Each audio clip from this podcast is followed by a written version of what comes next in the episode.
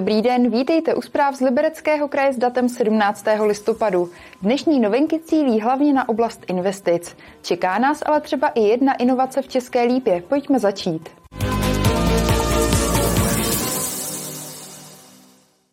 Vítkovská ulice v Chrastavě by měla být zprůjezdněná do konce listopadu. Zhotoviteli zbývá na silnici položit finální vrstvy asfaltu. Na investici se podílí město, ale také Liberecký kraj. Vybudování kanalizace a následná oprava silnice ve Vítkovské ulici v Chrastavě je pro místní splněným přáním, ale zároveň značnou komplikací. Kanalizace v této části města chyběla. Na vozovce byly výtluky a výmoly, jenže obyvatelé zdejších domů si musí na každodenní přítomnost dělníků zvykat už dva roky. Rekonstrukce ulice Vítkovské v Chrastavě je jednou ze staveb, kterou provádíme společně s městem. Město Chrastava v rámci akce eh, vybuduje chodník a opěrnou zeď. Liberecký kraj rekonstruuje silnici o celkové délce 913 metrů souběžně s dešťovou kanalizací. První etapa, kromě finální vrstvy je hotová, včetně chodníku a teď se dělá ta druhá etapa, tam mnohem kratší, která je za námi a tam by tady by mělo být hotovo do konce listopadu a pak by se v prosinci měly pokládat finální vrstvy nebo finální vrstva. Řidiče by nemělo překvapit, že v ulici narazí na dopravní značku zákaz vjezdu. Obíčka vede přes pekařku, což je součást Bílého kostela. Jediný, kdo může projíždět parkem, tak to jsou malé autobusy, které jezdí z Vítkova. Ty, co bydlí přímo v té ulici, tak musí zaparkat jako co nejblíže a pak jako dojdou. To teď to je už jenom kousek, takže to nejhorší je jakoby za námi v tomto smyslu. No a to se na nic dělat, to prostě už vydrží, ale oni to vydrží. V průběhu zimní sezóny do 31. března roku 2023 by měla být silnice volně průjezdná. Práce ve Vítkovské ulici se letos potýkaly se spožděním z důvodu nedostatku personálních kapacit. V důsledku války na Ukrajině totiž stavební firmě chyběli pracovníci. Kateřina Třmínková a Martina Škrabálková, televize RTM+. Následuje krátký přehled zpráv a začneme v Jablonci nad Nisou.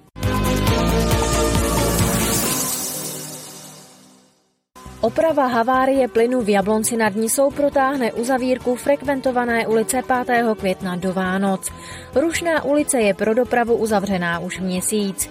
Na jaře havárie na plynovém potrubí v ulici 5. května ohrozila zahájení rekonstrukce mostu v Podhorské ulici, která je součástí hlavního tahu 1 lomeno 14. Závadu se ale tehdy podařilo odstranit za tři dny.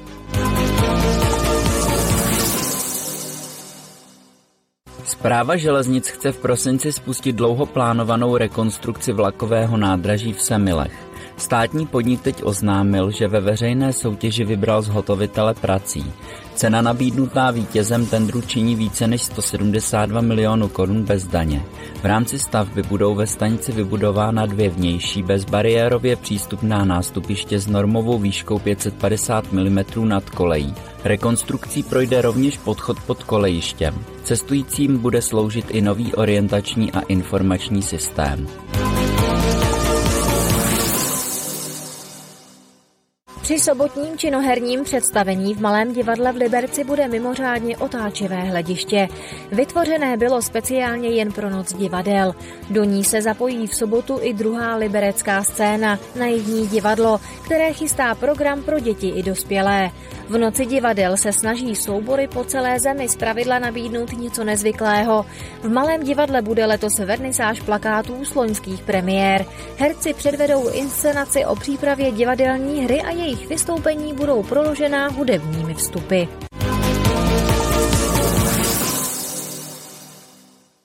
Česká lípa zjednoduší placení parkovného. Nově k tomu budou moci řidiči využít i platební kartu nebo mobilní aplikaci.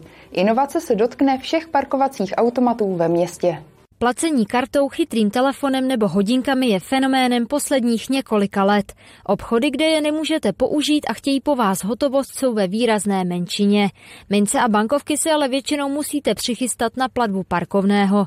V České lípě to nově půjde i bez nich. V dnešní zrychlené době se snažíme trošičku zpřístupňovat a zlepšovat všechny možné služby a aby to pro lidi bylo komfortnější a takové přívětivější. Takže od loňského roku se pracuje na tom, aby se u parkovacích automatů dalo platit nejenom mincemi a papírovými 100 korunami nebo 200 korunami, jak to bylo do posud, ale i bezkontaktní platební kartou a nebo přes mobilní aplikaci. Dneska vlastně ty automaty, když jste jako zaplatili, tak vám je lístek a ten lísteček i s, i s hodinou jste si museli dát na viditelné místo v autě což teď vlastně nebude, protože teď eh, dojde ke změně, jako jsme možná i zvyklí v jiných městech, že se nastaví registrační značka, zaplatí se to a v podstatě eh, já to vidím v tom výhodu, tu, že už se nemusím vracet zpátky do auta. Nový systém platby chce město zavést do konce letošního roku. Pak potom poběží takový zkušební provoz, aby lidé měli možnost si to odzkoušet a abychom mohli vychytat všechny ty nedostatky. Takže eh, věřím, že snad to nebude nic problematického. Ta obsluha těch automatů bude víceméně stále stejná, obdobná a celý návod pro to, jak lidé mají postupovat, bude nalepeno na parkovacích automatech. Platba kartou nebo aplikací bude možná u všech 19 parkovacích automatů v České Lípě. Mobilní aplikace bude mít i výhodu navíc. Skrze ní se řidiči budou moci prodloužit dobu parkovného, i když se zrovna nebudou nacházet u parkovacího automatu. Kateřina Třmínková, televize RTM+. Turnov se dočká další knihovny. Kde a kdy? Více v další zprávě. Turnov získal dotaci na novou knihovnu. Ta vyroste ve Skálově ulici. Stavět se má už příští rok. Projekt zahrnuje novostavbu knihovny, inženýrské sítě a sadové úpravy.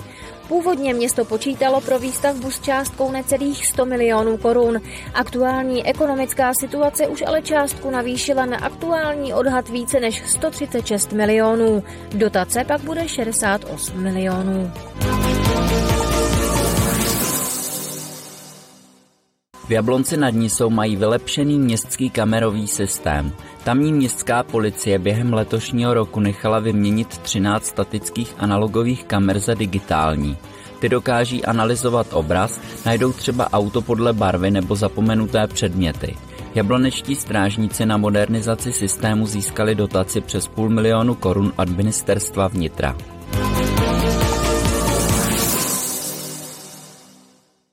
Trio pedagogů z Fakulty umění a architektury Technické univerzity v Liberci uspělo v soutěži na novou nadzemní zastávku metra Depo Zličín na trase linky B.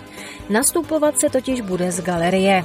Nic podobného ještě v Praze ani jiných evropských městech v takovém rozsahu není.